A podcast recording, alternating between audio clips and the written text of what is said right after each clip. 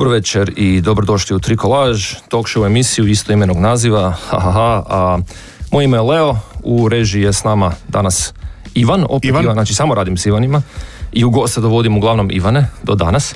A, a s nama je danas i uh, rat u Ukrajini, a mislio sam da je onaj album od Tremilevena bio dovoljno velika katastrofa ovoga, pošto nismo imali nikakve potrese, a onda sam pogledao Doru i to cijelu, a onda sad imam Putina koji ovoga ne može se ovoga izvući gače iz guzice bez da maltretira 40 milijuna ljudi. Moć navike, navika moći, u svakom slučaju dosta velika pušiona. Ovoga, žao nam je. Ljudi u Ukrajini držti se, nemam pojma šta bi vam rekao, nije ni zapad tu baš nevin, ali katastrofa, rat, točka, uopće ne znam zašto bi se to komentiralo osim samo najgorim epitetima. No, kako bi stvari bile malo ili puno bolje, s nama je ovoga Goran Dević, režiser dokumentarnih filmova, između ostalih Uvozne vrane, tri, dvije peći za udarnika Josipa Trojka, na vodi bufet željezara, Sretna zemlja i čak i dugometražni film Crnci, a koji je radio sa, u suradnji sa režiserom Zvonimirom Jurićem i to nisam ni blizu nabrojao sve radove, ali evo Gorane, prije nego što krenemo malo od tebi, imaš li ti šta poručiti puku jeku ove očene krize ovoga na istoku Europe? A ništa, da, da se to može preseliti u neke bliže krajeve, to su sve spojene posude. Ovaj, ruska burgijanja po Bosni i po Crnoj Gori nisu novost.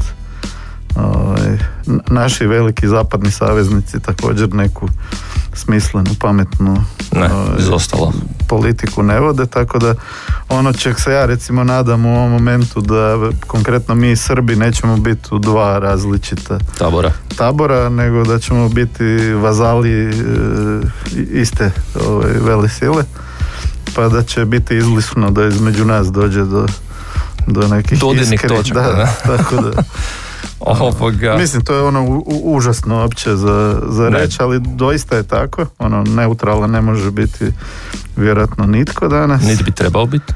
A, ne, užas. Ja sam stvari su takve da, ono, da se smrzneš. Užas. Kažem ti, bolje da uopće ne čitam ove domaće, uopće ne čitam, čitam ove neke kao strane, da dobijem neki malo bolji pregled, da nisu ove osobne priče nogometaša koje je sreo svojeg prijatelja čije obitelj je sad u zarobljeništvu ili nešto ali da počeli smo sa groznom temom, ajmo na nešto puno, puno lakše, zakret 180. Piše da si se rodio 1971. ali ne piše datum. Šta si ti po horoskopu? Uh, Bik.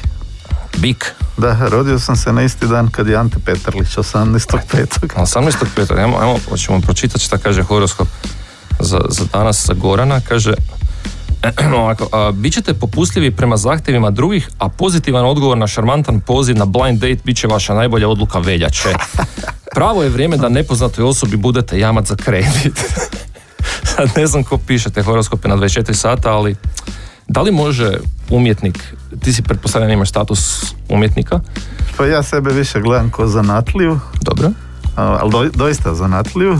A sa mnogim tvojim kolegama dijelim vjeru da tu i tamo to što radim ima šanse nekad ako postati umjetnost, znaš. Da li umjetnik može biti jamac? Mislim, kao, da li, da li... Pa gle, ja nisam ono klasičan umjetnik, ja sam prosvjetni radnik po... Ono, kad te, e, pa kad te policajac zaustavi na cesti pa te pita šta radiš, Znaš, kad kažeš filmski redatelj, to se može shvatiti u zemlji kao što je Hrvatska ko poluzajebancija. Znaš, kada kažeš da si vozač Formule 1, astronaut ili ne znam, ono, vozač teških kamiona, ajde još tog možda ima u Hrvatskoj, možda nije sva industrija ugašena i sav transport, ali recimo ja jesam prosvjetni radnik, radim kao profesor. Znači nisi samo naravno režiser, ti si svakako i scenarist a, i radiš znači, na akademiji, jel tako? Da. Um, ja sam se prvo susreo s tvojim radom gledajući uh, film Uvozne rane, uh, vrane. Pardon. Uh, je li to ujedno i tvoj prvi film i možeš li nam objasniti o čemu je film i kako se od jedne nazovimo prozaične teme napravio film koji je danas aktualan u mnogim mjestima i mnogim situacijama? To je moja prva filmska vježba, zapravo prava na akademiji i to je prvi rad u kom sam se ja osjetio pozvanim da režiram jer ono kad, kad mladi ili u mom slučaju ne više tako mlad čovjek upiše režiju ovaj, u pravilu se javi, meni se recimo javila neka vrsta nesigurnosti, znaš, ono, da li sam ja taj koji može druge ljude voditi u filmsko snimanje i znaš, ono, da li ću biti sposoban neku svoju viziju, ono što imam u glavi, što mogu pretvoriti u rečenicu, zajedno sa, sa nekim prijateljima pretvoriti u filmske slike. Dok smo radili uvozne vrane, mi se upravo to, ne znam kako bi to rekao, ko, ko, je epifanija neka, znaš, ono, uh ko, ono, kad, kad ti cijelo tijelo govori da je to što radiš ok, znaš, to vjerojatno kad nogometaš zabije neki dobar gol ili kad ti se nešto na emotivnom planu u životu, da, mislim svi smo to osjetili. Znači baš ključ ključenica potrefila se, je, pozna se u tome. E, znam da smo imali, e, znači išli smo, ja student snimanja, znači snimatelj i tonac koji je bio profesionalac, koji je bio plaćen, kojeg smo imali e, plaćenog za dva dana snimanja. uh i čovjek je nakon prvog dana snimanja rekao, dečki, kod mene imate uvijek tri, tri dana for free. Opa. E, jer je vidio to, to što radimo i sjećam se baš ono da smo obojica dobro rezonirali, rezonirali potpuno.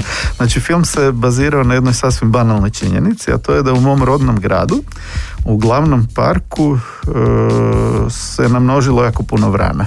Okay.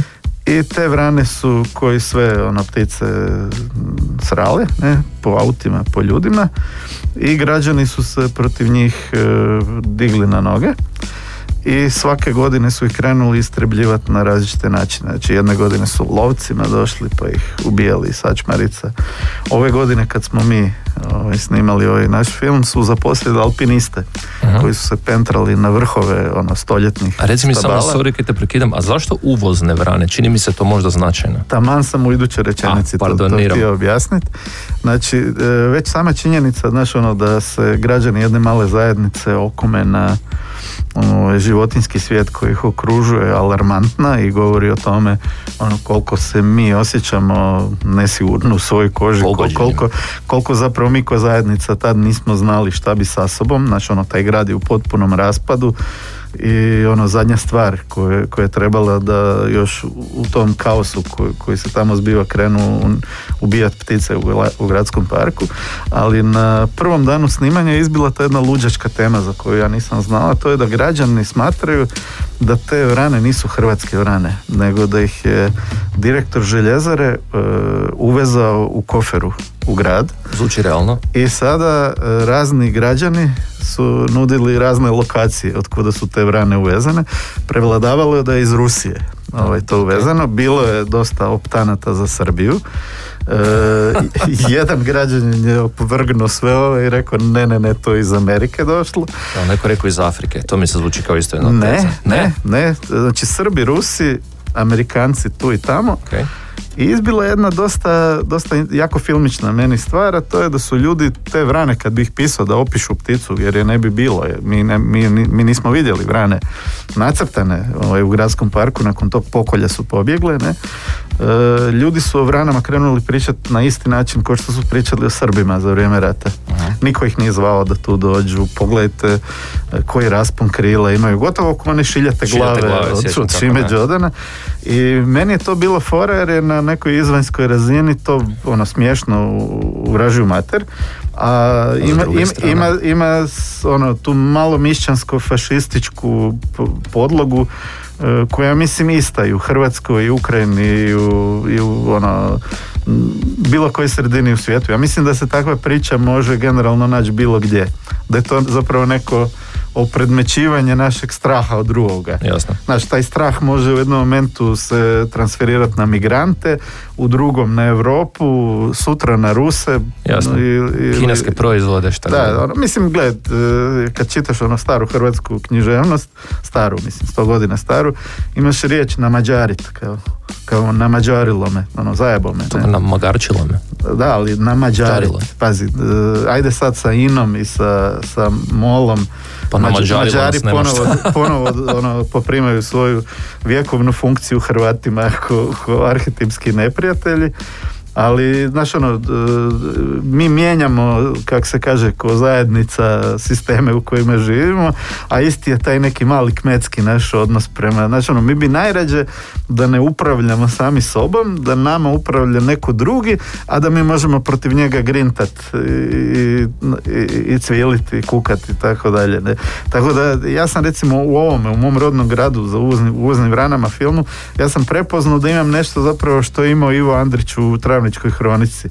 Znači ono, taj neki kolektivni osjećaj nekog mjesta koje je nekad bilo bitno i izgubilo je zbog nekih vanjskih okolnosti tu, ovaj, tu svoju značenje, značenje karakteristiku i onda se ne mogu snaći u novoj situaciji. I, e, to, to je meni ko dosta bolno, familijarno, ali opet ne, ne toliko bolno da se je mogao zajebavati iz toga. Tako da napravili smo ovaj, političku komediju. I ono, u zemljama kao što su Španjolska, Italija, Mađarska, koje su imale ovaj, te neke svoje historije slične ovim našim geografijama, ljudi su, ljudi su tu, tu foru, tu dvojnost filmsku skužili bez frke. Odlično. A opet, znači, ono, napravili smo nešto što je pitko. Znaš, ono, Uspješno preneseno nekakva lokalna priča ono, od početka do kraja smijati, jer je opičeno sve što još vidite unutra. Kužim.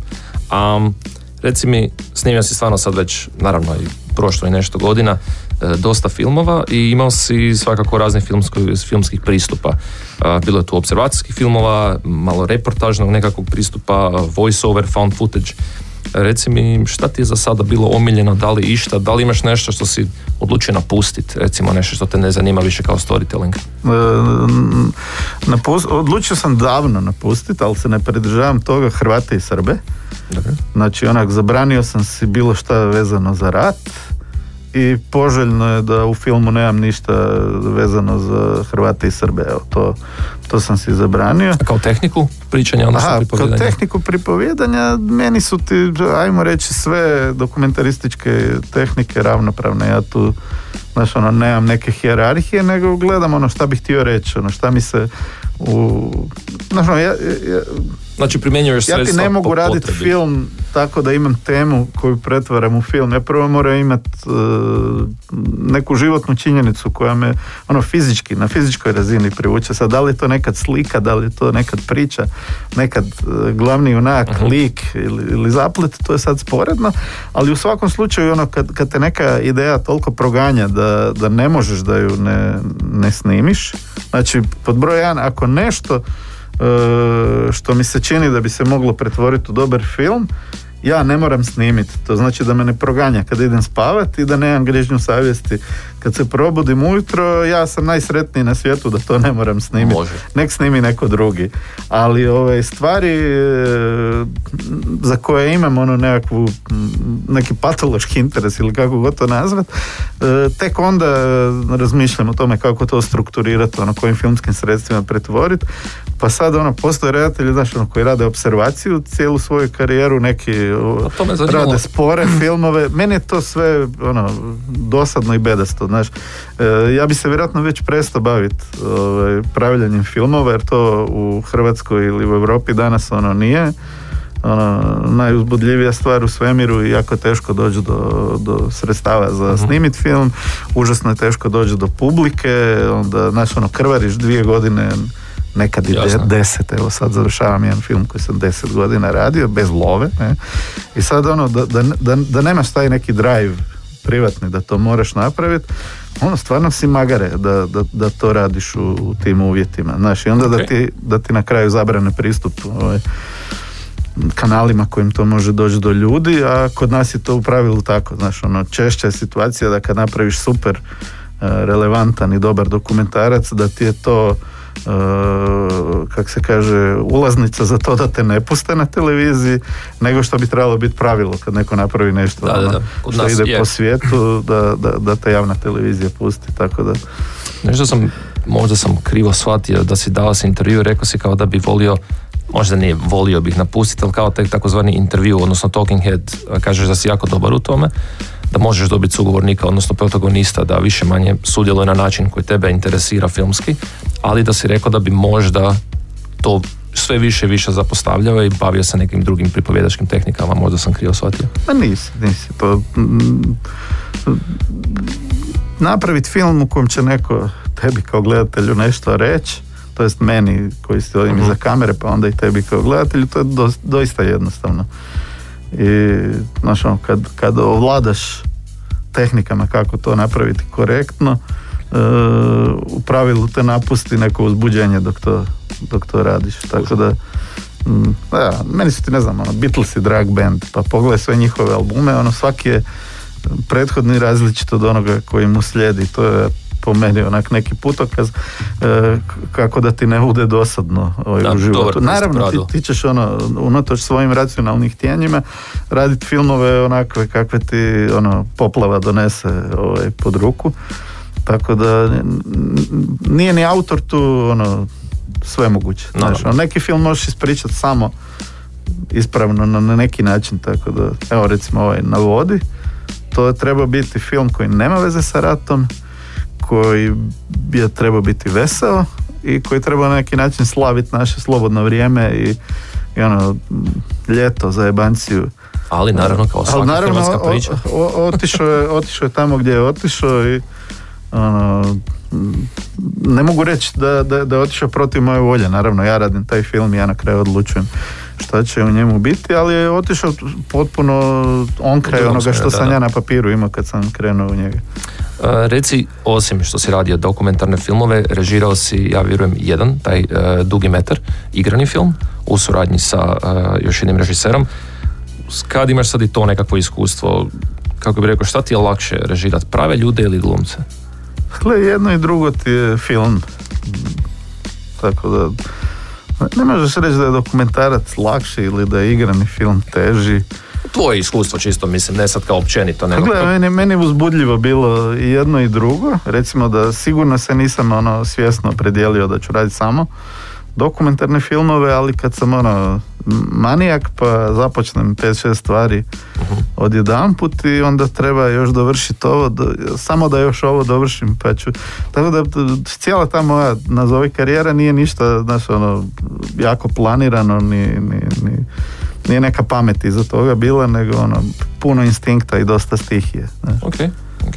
Ne, ne loš pristup svakako za ovoga, za dobiti kreativne i raznolike rezultate.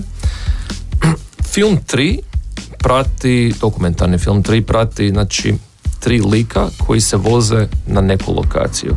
Ja sam nedavno tek prvi put pogledao taj tvoj film i moram priznati da sam još uvijek pod dojmom. Mislim da je poruka uh, prevažna. Um, mislim da je nešto što bi svi trebali čuti. Šalio sam se s prijateljima kako bi umjesto Dobro jutro Hrvatska na HRT-u 1, 2 i 3 to vrtio za Dobro jutro, a mogu i drugi, i RTL ako hoće.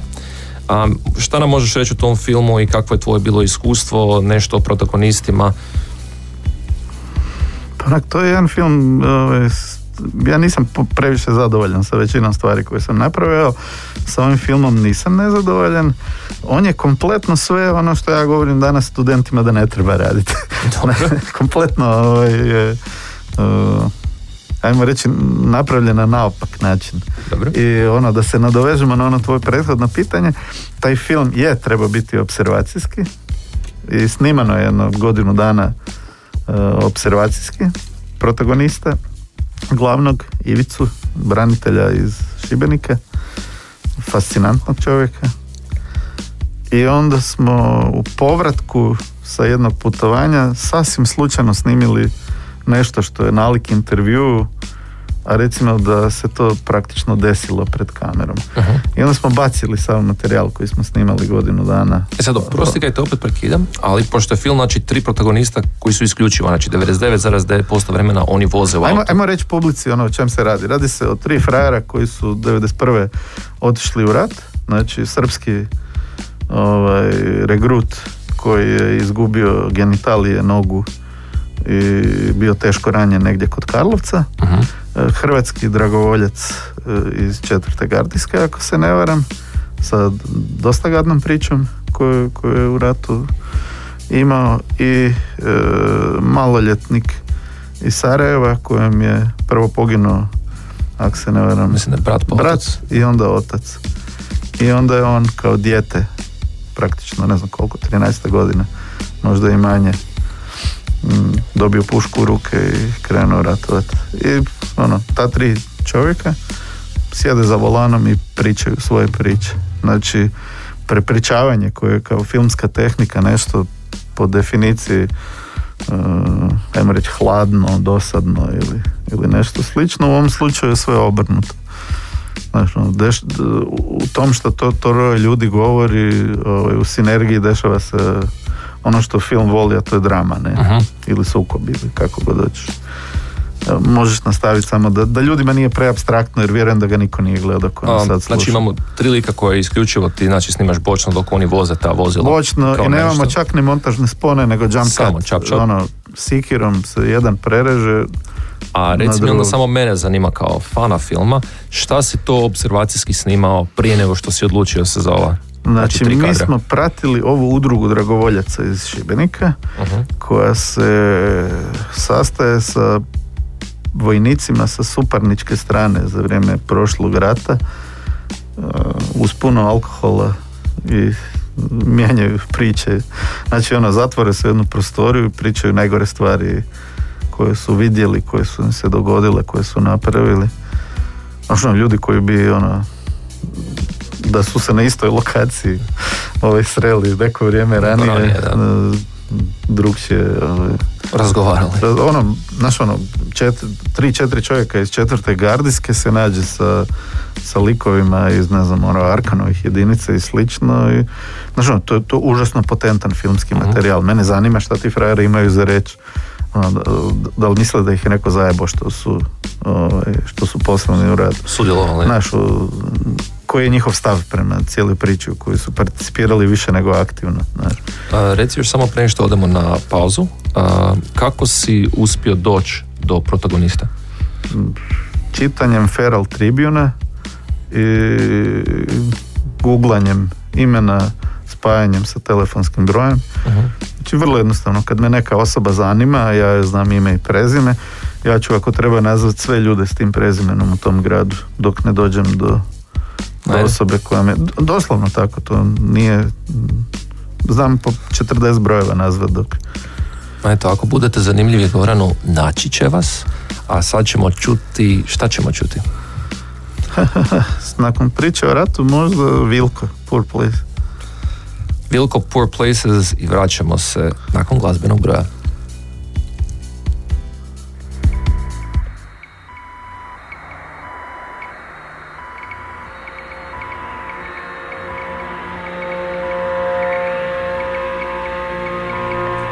It's my father's voice trailing off, sailors sailing off in the morning.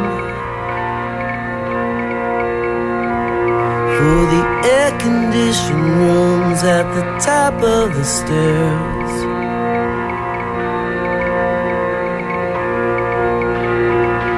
He's just been broken, his bandages wrapped too tight. His fangs have been pulled, and I really wanna see you tonight.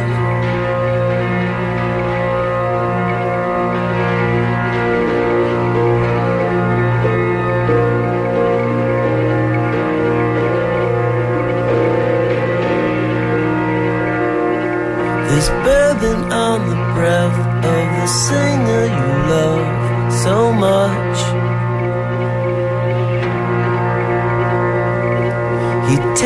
all his words from the books that you don't read anyway.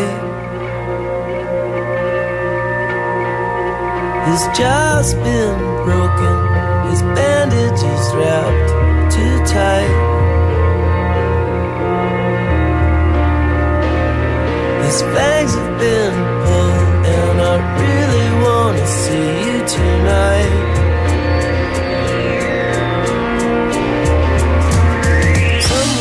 ties a bow in my backyard to show me love. My voice is climbing walls, smoking, I wanna love. My been broken, my heart is wrapped in ice.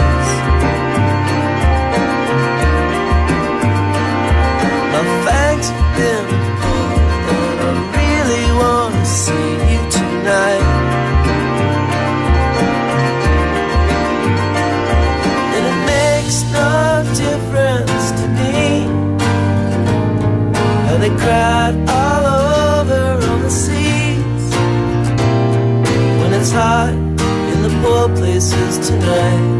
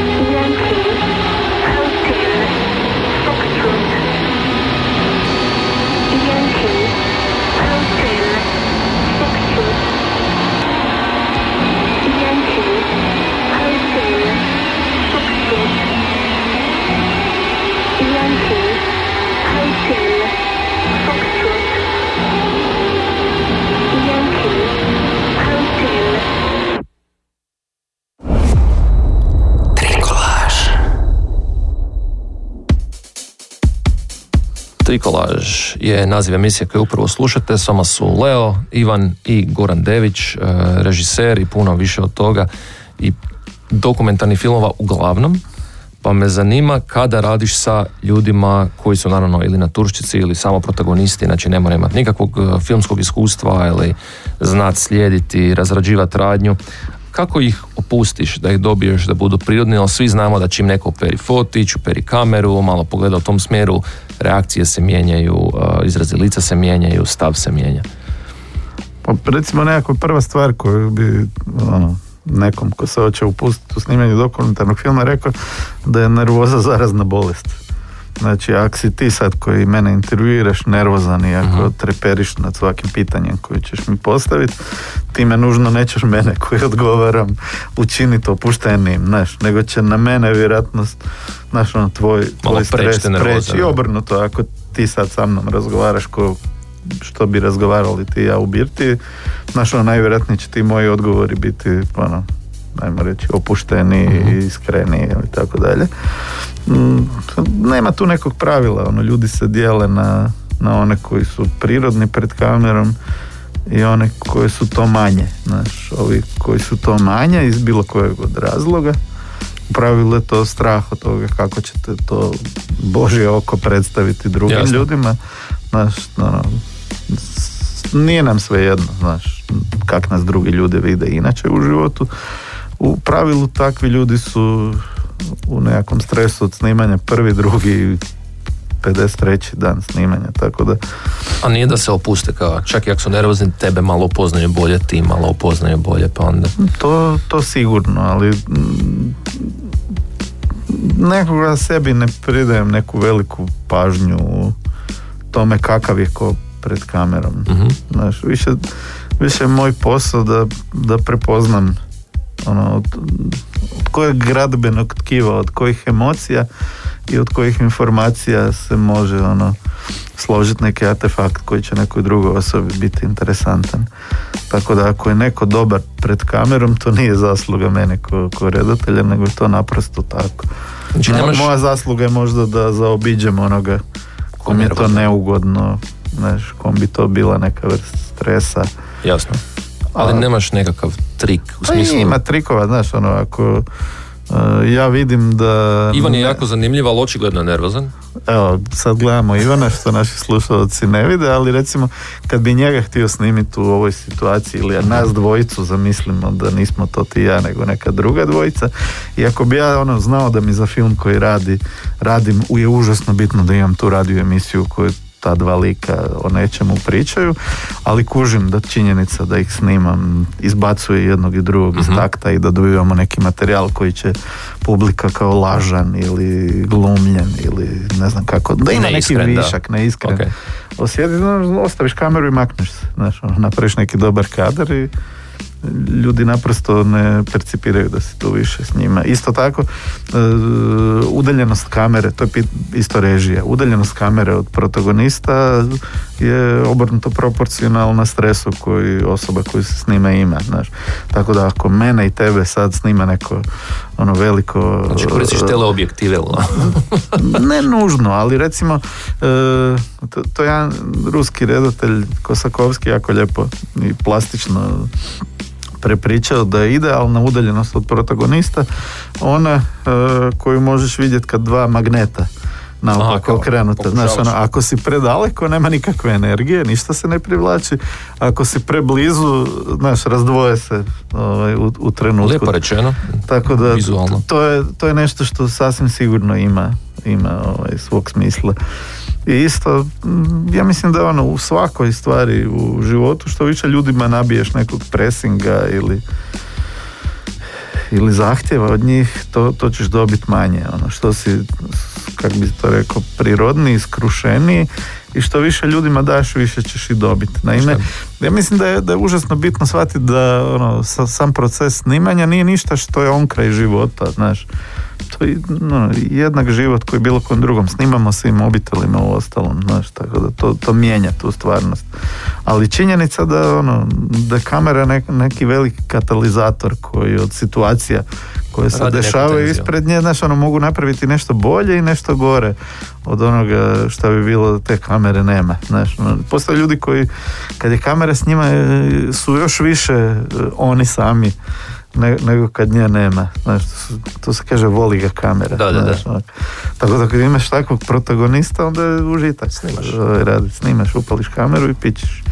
Da, a, kad si sad si spomenuo udaljavanje kamere, mislim da je tvoj film a, Bufet željezara, da je snimljen više manje, naravno ne sve, ali dosta sa, znači to su statični kadrovi iz daleka jednog prostora koji je nekad bio jedna vrlo živa gostiona i onda je sa naravno sa propasti e, željezare i sa odlaskom radnika i ljudi iz toga dijela grada, ako sam dobro shvatio, je opustio naravno i taj kafić, odnosno gostiona bufet i radi se o dvoje ljudi koji to drže i njima dolaze neki živopisni živopisne mušterije.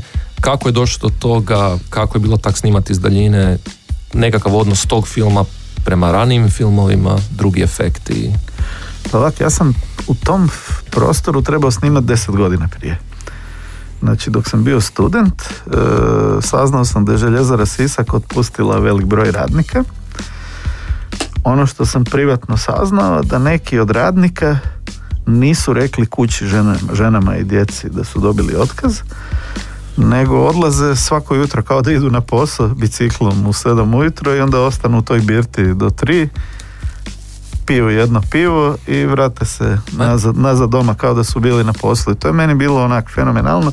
Zaletio sam se u Sisak, skompo sam se sa ljudima i fascinantno mi je bilo da ti jaki muškarci u naponu snage manje više dijele jednu dosta intimnu bolnu činjenicu, to je da im se više ne može dignut od kad su dobili otkaz. Znači ona muškarca kad napusti funkcija hranitelja obitelji na, napuštaju još neke druge stvari privremeno naravno. I meni je to bilo ono užasno, užasno filmski zanimljivo, ali mi je užasno bilo neugodno pitati ljude, e, jel vas ja mogu snimati ono kad pričate kako vam se ne može dignuti. Znači. I s njima, umjesto da ih pitam da ih snimam, sam pio tu jednu pivu i govorio se da ću sutradan pitati ili mogu snimati. Ali kak sam predugo okljevao, ljudi su naime rekli kući svojima, ne možeš do vijeka taj da si dobio otkaz i meni je ta filmska ideja propala i ona je vjerojatno bolja od bilo čeg što sam ja snimio u mojoj karijeri. I kad smo snimali drugi film na vodi, to je film koji smo snimali nekoliko godina, snimili smo jednu jako, jako tešku scenu u kojoj je jedna protagonistica morala radi našeg filma ponovo proživljavati mentalno svoju traumu koja se desila za vrijeme rata.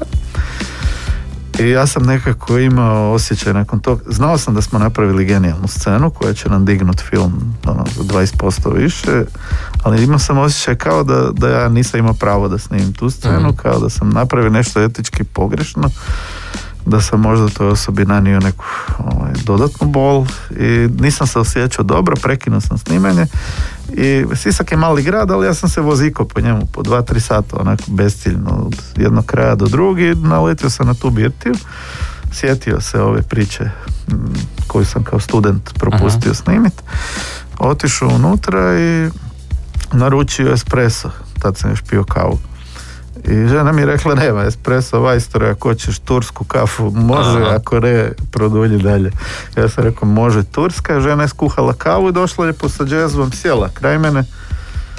Znači, prvi put smo se vidjeli u životu i krenuli smo pričat. E, jako ugodna osoba, draga. To je, to je ova ista žena iz filma, tako? uh I kraj nas je sjela neka ekipica troje ljudi koji su regularni gosti i ja sam nehotica prisluškivao što ti ljudi kraj mene razgovaraju. I činilo mi se da je to što, što, što tih troje ljudi priča puno relevantnije od bilo čega što sam vidio u svim dokumentarnim filmovima uh sa ovih prostora u zadnjim godinama i da je to upravo taj neki film uh, koji, sam propustio snimiti prije deset godina jer su mi te priče bile ono toliko žive, toliko dobre, toliko jake da sam mm, naprosto ono, zaljubio se taj prostor i dolazio dan za danom na kavu. Tad sam pisao jedan igrani scenarij i za prvu ruku sam ponudio gazdarici da li bi ja mogao napisati jednu igranu scenu koja se dešava u tom bircu jer je on preljep. On je onako kao što su birtije izgledale 70-ih, možda čak i ranije. To je predivan prostor koji ti ne možeš igrano filmski rekreirati bez ogromnih sredstava. Imaš ga tu za za badava, ne. I žena je rekla, joj, kakva krasna ideja, ali ja ću ti zatvoriti birtiju, dosta mi je veli, dosta mi je biti čistačica cijelog grada. Ja, ona, ona mete cestu ispred yeah. svoje birtije. Pazi, Čuo sam na filmu, pazi, čovjek koji mete cestu jer, e, jer ne voli da mu je vlastiti grad prljav. Ovaj, ja ću to zatvoriti, idem u Njemačku biti čistačica. I tu je u meni ono nešto puklo i rekao sam ženi, ono, pa jel možemo, kad, kad zatvarate, pa veli za deset dana. Pitao onak na instinkt, jel bi mogli mi snimiti zadnjih tih deset dana. Veli može, pitat ću muža. Kad smo dobili odobrenje, naprosto ono, smo na divlje, bez love, krenuli u to. Mm, postavka stvari je bila vrlo jednostavna. Ozvučili smo sve stolove, svim ljudima smo rekli da snimamo. Mhm. E, nisu ozvučeni stolovi u interijeru i jedan stol vani tako da ako neko nije za to da ga se snima, da se može, može sjesti ono. u stol koji nije u kadru ili unutra i otišli smo na neku pristojnu razdaljinu. Ovaj, da, je, dobro si se udaljio, na ovim nekim kadrovima. Da, da, da, da, da naprosto ne visimo ljudima iza vrata. I snimali smo dosta od, od zore do sumraka, ono, mhm. od jutra do mraka. O, to je bilo za pregledavati, sigurno u montaži bilo veselo. Um, htio sam te još pitat, kad smo na ovoj temi, jel ostaješ u kontaktu s protagonistima? Da, da. To... Mislim, više ili manje, naravno, nije sad, ali naravno, možda s nekima ono, ne. Život radi svoje, ono, niti sa najboljim frendom iz srednje škole čuješ svaka dva dana, ali da, to su veze koje ostaju za cijeli život. Je li bilo nezadovoljnika tipa nekog dok si snimao i kad je pogledao ili dok je snimao ili nešto rekao kao nemoj mi se više obraćati da te ne vidim? Ne, ali je jedan od tri protagonista iz filma 3 uh radi mog filma imao dosta neugodno iskustvo. Znači, dobili smo Grand Prix u Pragu i onda su malo europske novine krenule pisati o filmu, ali su pomiješali imena protagonista. Tako da su životnu priču jednog protagonista potpisali sa drugim imenom i ovaj bosanski vojnik je išao u Srbiju nešto privatno, uhapsili su ga na granici radi novinskog članka o mom filmu i uslijedilo je doista neugodno iskustvo ovaj, koje je trajalo neko vrijeme. Tako da, ono, Nikad bez obzira kakav film radiš i koliko god je to... Velika, velika šteta. Znaš, ono, koliko god je to art neki koji ide po festivalima i dosta rijetko se pusti na televiziji, ima nekog upliva na stvarnost. A nisam imao priliku da je neko nezadovoljan s nečim što sam napravio. Imao sam uh, jedno tužno iskustvo da je jedan protagonist kojeg smo snimali pa ga nismo stavili u film a nije bio je pr- pogođen? Ne, iz nekog razloga me uh, hejtao poslije. U sve moje isprike i za uzeto vrijeme i za ono što je najgore on je taj materijal je bio genijalan što smo snimili, nego naprosto nije fitao u, u cijelinu. I Nekad ne paše, tu, tu čovjek mora biti ono, ako hoćeš biti režiser moraš donositi neke odluke koje, koje bole i tebe i druge. Da. Ono, kill your darling je da, da. filmsko pravilo koje, koje nije, nije smišljeno jučer. Ne? Tako da ako nisi sposoban napraviti nešto što će biti bolno po tebe, ono, bolje nemoj raditi film.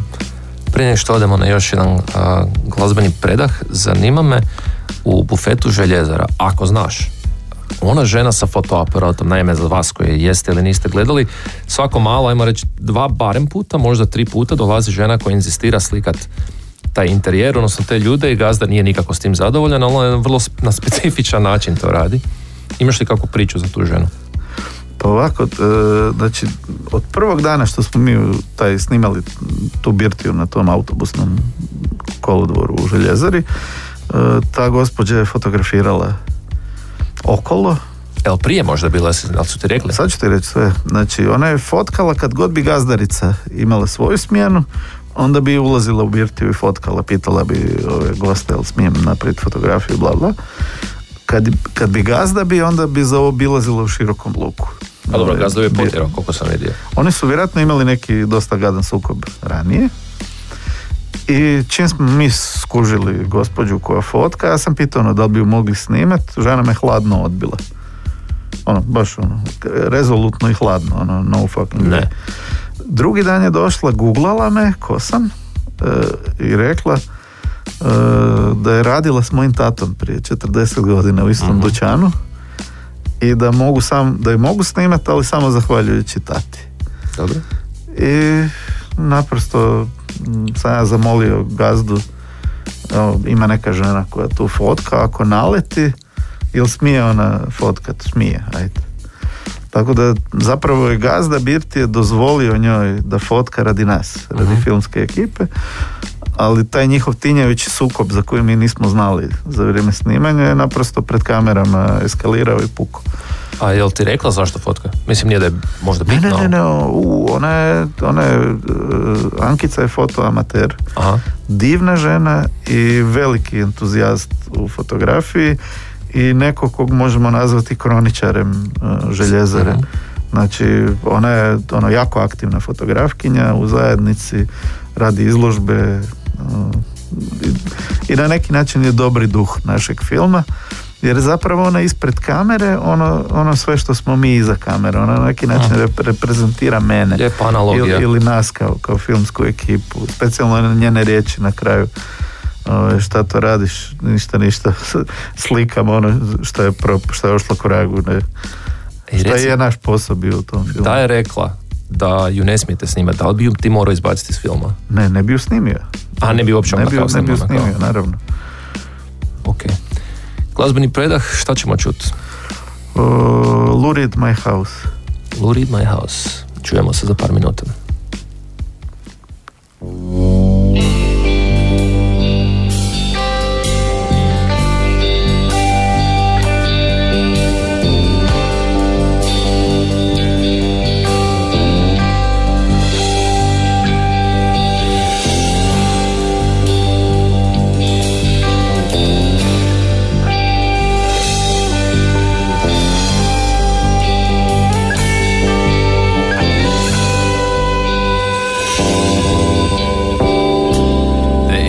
Of the poets in the breeze. Canadian geese are flying above the trees. A mist is hanging gently on the lake. My house is very beautiful at night. Friend and teacher occupies a spare room. He's dead at peace at last, the wandering Jew. Other friends had put stones on his grave. He was the first great man that I had ever met. Sylvie and I got out a Ouija board to dial the spirit across the room it soared. We were happy and amazed at what we saw. Blazing stood the proud and regal name Delmore.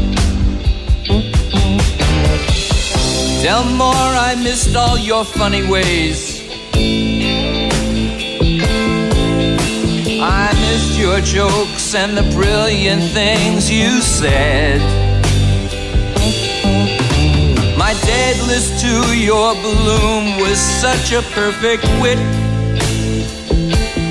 And to find you in my house makes things perfect.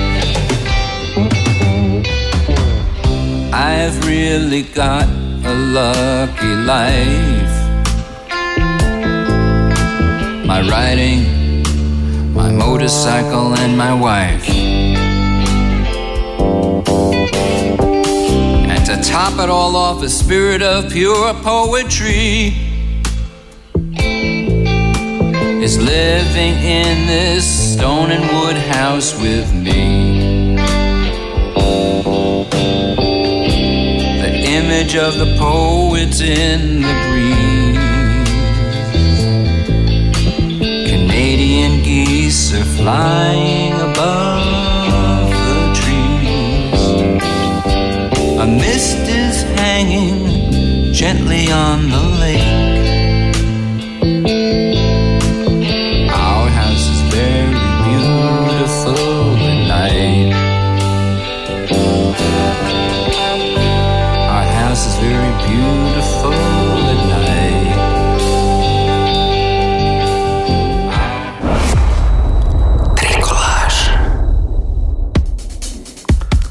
Trikolaž sa Goranom Devićem.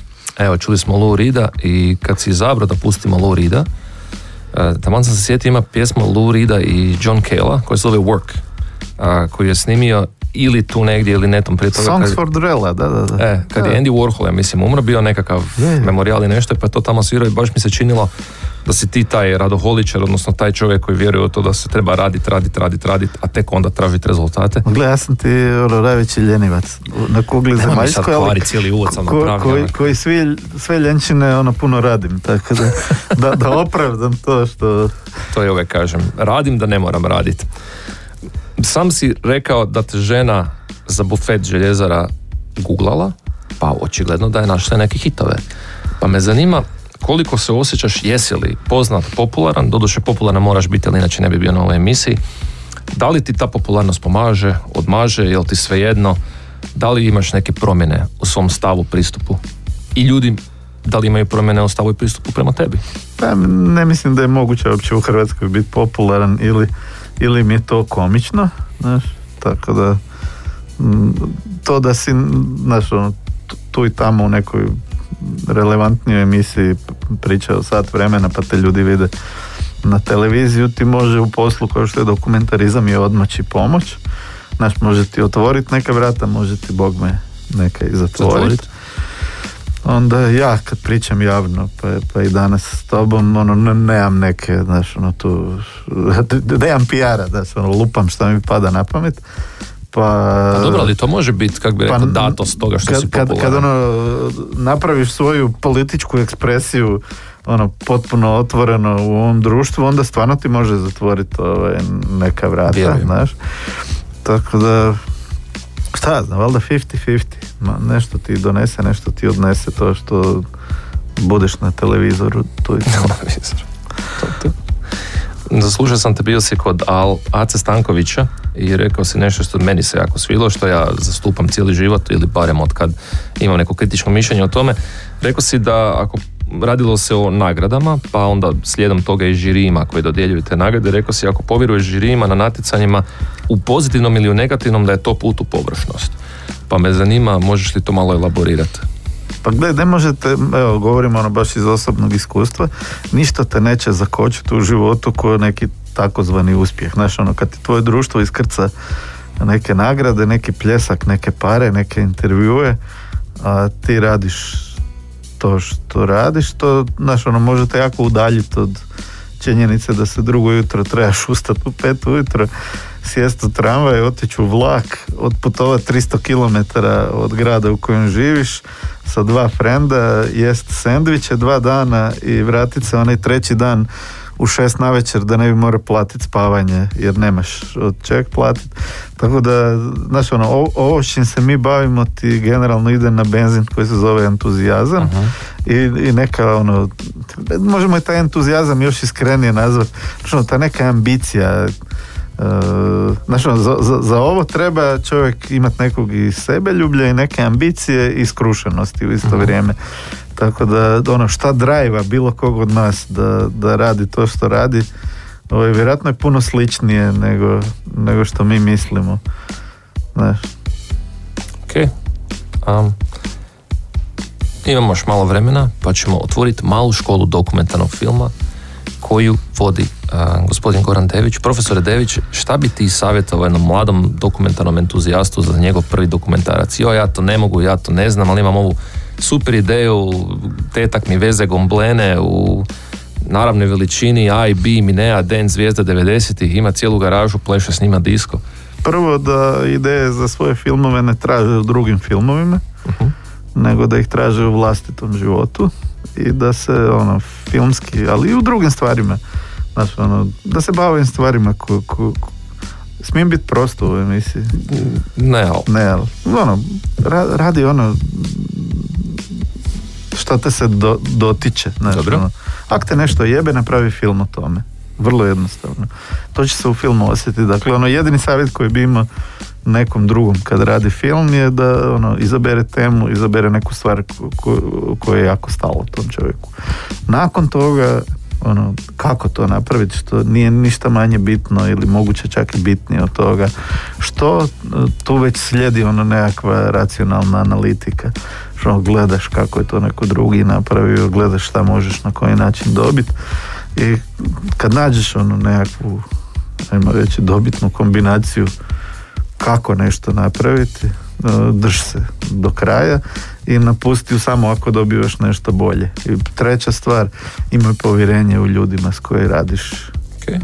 I ono, ako te tri stvari na neki način dovedeš u ravnotežu, mislim da bilo ko od nas može napraviti ovaj dobar film. Ja mislim da bilo ko od nas ne može napraviti dobru muziku, ali dobar film može. Evo, ja mislim da je dokaz taj uh, magisterij koji smo mi otvorili na Akademiji dramske umjetnosti, gdje nam u većini slučajeva dolaze ljudi koji se gotovo pa uopće nisu bavili filmom, koji su eventualno, jer uvjet je da imaš neki dokumentarni film snimljen, koji su na nekoj radionici snimili neki uh kratki film a bavili su se nekim drugim stvarima prije toga u životu i onda za dvije godine kao recimo Damir Markovina koji, kojeg znamo kao glomca dobiju nagradu za najbolji kratki dokumentarni film u Hrvatskoj od filmske kritike što se upravo desilo prije tjedan dana. Na, čestitamo. Sa filmom Čekaj me Markovine ili takvih ima slučajeva dosta.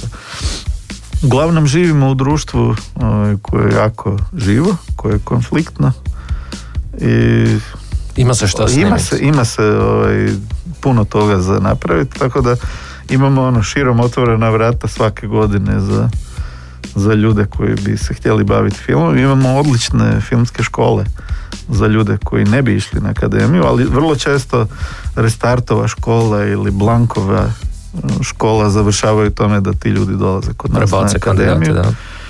Tako da, ono, akademija se jako promijenila kao ustanova u zadnjih desetak, 15 godina.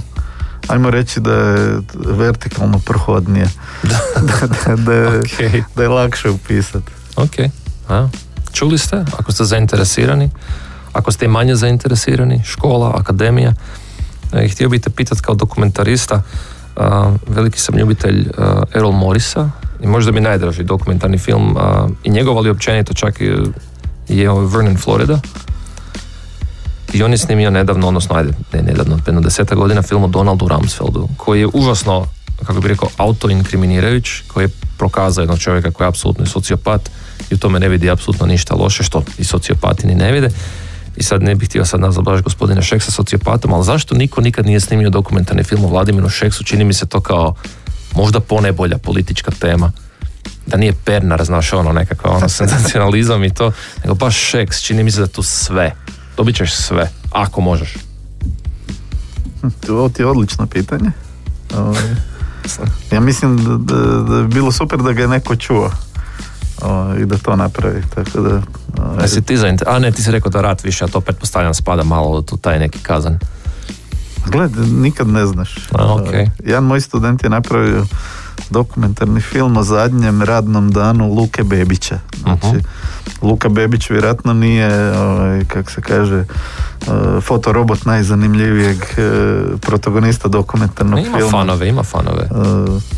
Kasnije da, evo, kad je, kad je recimo Sanaderu kompletna stranka okrenula leđa, ovaj mu je bio lojalan na prijateljskoj razini. Tako da, Čiro Blažević, taj, taj čovjek je zaslužio film po meni. Uglavnom, ja naš student je radio zadnji dan njegov, kao rad, zadnji dan u karijeri, znači od mjesta predsjednika sabora do penzionera, U, u, jedan dan. Nice. E, ovako, htio sam te pitati o budućim projektima i stignemo, imamo još par minuta. E, ovo je jako dobro. Za sve ove nekakve dokumentarce koje si sad naveo i neke imena, neki su studenti, neki su već uh, renomirani filmaši, nazovimo ih tako, di čovjek, moja mama, moja baka mogu pogledati te filmove, ako uopće? Ovako, to je veliki problem u ovom društvu. Nažalost, naša nacionalna televizija premalo pušta hrvatskog dokumentarnog filma, ovog nezavisnog dobrog.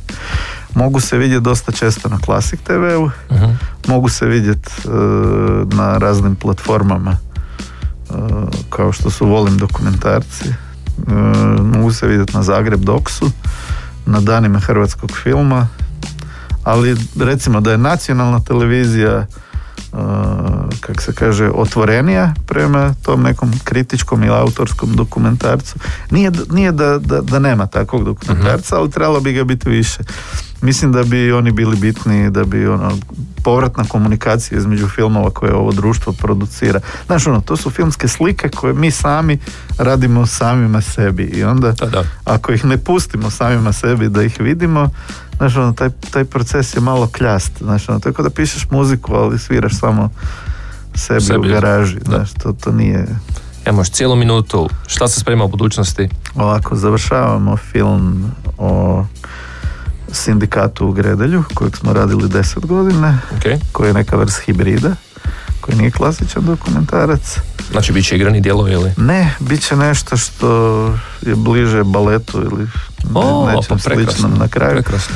Da ne otkrivam ovaj, konkretno. E, snimili smo genijalan materijal za vrijeme prve kampanje cijepljenja. Baš ono, jako sam ponosan na taj materijal. Snimali smo konverzaciju ljudi dok čekaju u redu da se cijepe i onih 15 minuta ili pola sata nakon što se cijepiš i mislim da imamo narodno blago u montaži. I završavam jedan film o jednoj zgradi u Sisku koji smo okay. snimali. Znači ko bufet željezara, samo nije birtija nego stanovi ljudi. Kojim je opet isto ta željezara sagradila. A, htio sam te još puno, puno, puno toga pitat i uvijek kritiziram svoje kolege, e, druge urednike da stalno govore gostima doći ćeš nam opet, a ja uvijek govorim kao pa kak pa imaš 15.000 ljudi na lageru, nemam ponavljati nešto, ali stvarno bi volio da ti dođeš opet jer ostalo mi barem jedno 15 pitanja koje mislim da bi bila svima zanimljiva. Ali eto, vremena me dozvolilo što je. Hvala ti puno što si bio. Jel stignemo još neki broj zapičiti ili ne stignemo? E, morat ćemo, to ćemo... možemo reći ljudima. Možeš, šta si Vikler Sky, mnogo dobro. Eto, eto, bilo je mnogo dobro što si nam došao u goste. Dođi nam opet. Pozovite me opet pa, i to Hvala Gorane, hvala Ivana na tehnici. Trikolaž, ne znam koji je sljedeći tjedan za tri tjedna.